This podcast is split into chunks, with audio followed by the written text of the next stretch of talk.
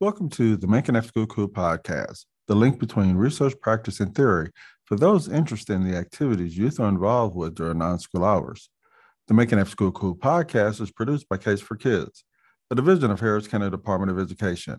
And I'm your host, Mike Wilson.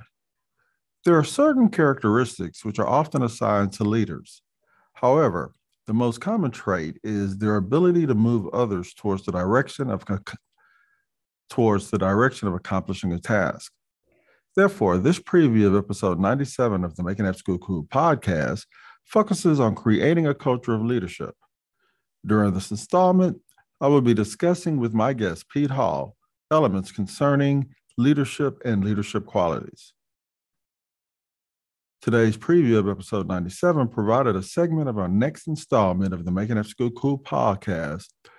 Today's preview of episode 97 provided a segment of our next installment of the Making After School Cool podcast.